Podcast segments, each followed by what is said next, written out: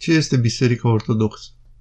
Biserica Ortodoxă e biserica creștină originală, fondată de Isus Hristos prin apostolii săi.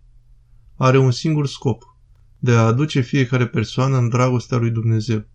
Astfel toată lumea să poate fi vindecată de traumele și rănile lor, astfel încât toată lumea să poată crește la adevăratul lor potențial, care este de a deveni asemenea lui Dumnezeu. Cum fac creștinii ortodoxi acest lucru?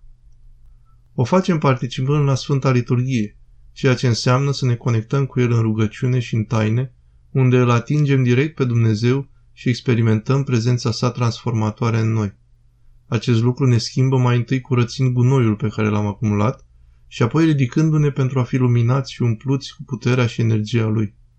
Acest lucru este posibil, deoarece Fiul lui Dumnezeu a devenit uman, așa că prin umanitatea sa putem accesa divinitatea sa, pentru că Dumnezeu a devenit un om de atins în care credința ortodoxă este atât de fizică, atât de atins. Aceasta este o credință care atinge fiecare parte a omului, mintea, inima, sufletul, emoțiile, corpul și toate simțurile. Și acest lucru este ceva ce facem împreună, motiv pentru care ortodoxia este biserică, nu doar un mod de viață privat. Biserica este extinderea iubirii lui Dumnezeu în omenire. Mulți oameni nu știu despre Biserica Ortodoxă.